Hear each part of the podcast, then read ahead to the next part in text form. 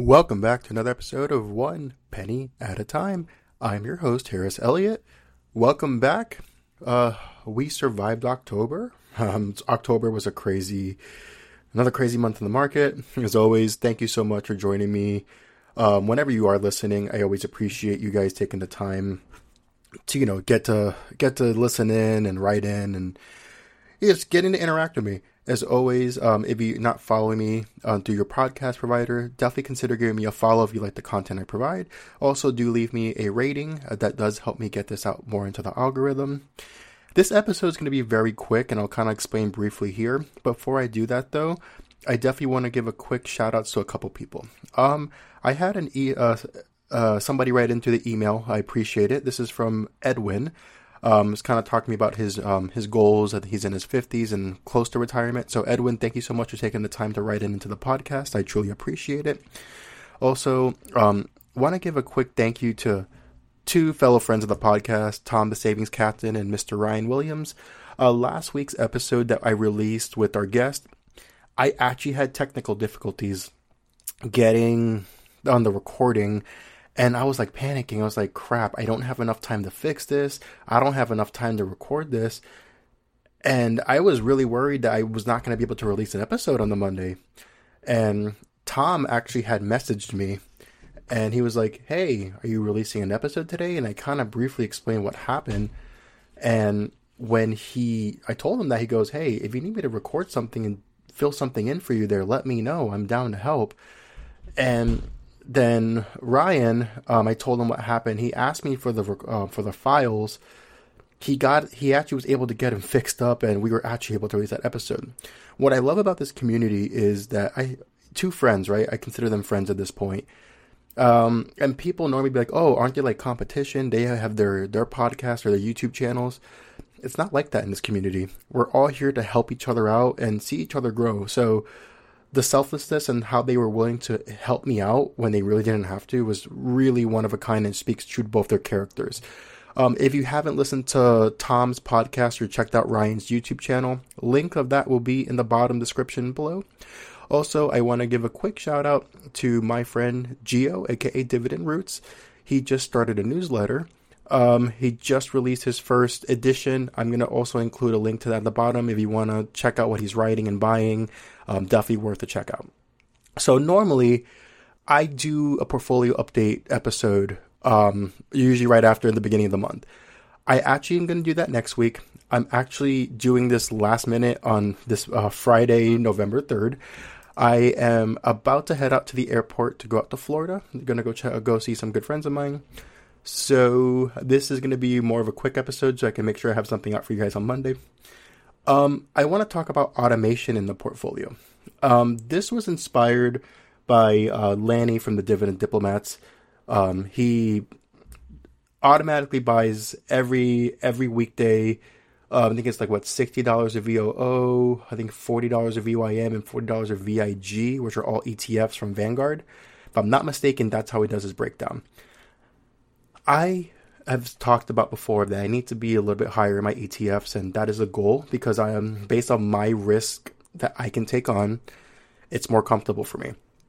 But I have a problem that whenever I see my ETFs in the green, I kind of get paralysis and I don't really invest into them as I should.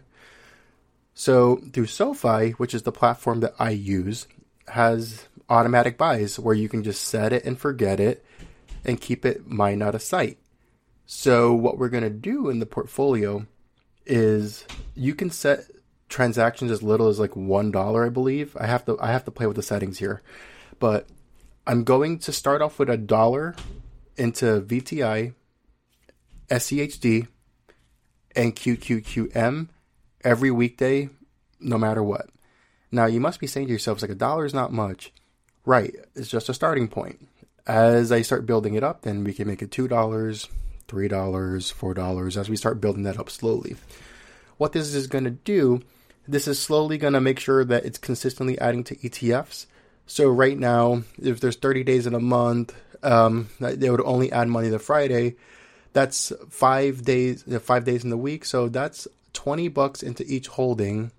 So that's an additional $60 that goes into the portfolio that is going to build out those positions slowly to ensure that I'm consistently adding to them, even if it's a dollar. And I've always said it a dollar invested is better than no dollars invested. So I'm going to start doing that with those three ETFs. I'm going to do that in the taxable because I said I am building out the Roth, but I also do want to build out a taxable as my goals with what I want to do with the money. Um, I think I would be needing some of that money before I hit 50, so I want to have that option of having some a decent amount invested into the taxable. I'm going to start off here with this upcoming Monday, which is going to be Monday the 6th. We're going to start doing $1 into QQQM, VTI, and SCHD every day, no matter what. I don't even have to th- stress about it. I'm just going to set this up as a one time, let them, let the automation do its thing, set, forget, and I want to see how this, you know, we do this for a year straight, how these build these out slowly, right? And then as I go on, I'm going to make sure that I start bumping those up and ensure that I'm consistently growing out my positions and dollar cost averaging into the market. What I, I really want to make sure I do that is because right now, surprisingly, yesterday, Thursday the 2nd, actually, no, Thursday, yeah, Thursday the 2nd, and today the 3rd, the market has rebounded a decent amount. I don't I don't know how consistent that's going to be or how long that's going to stay for.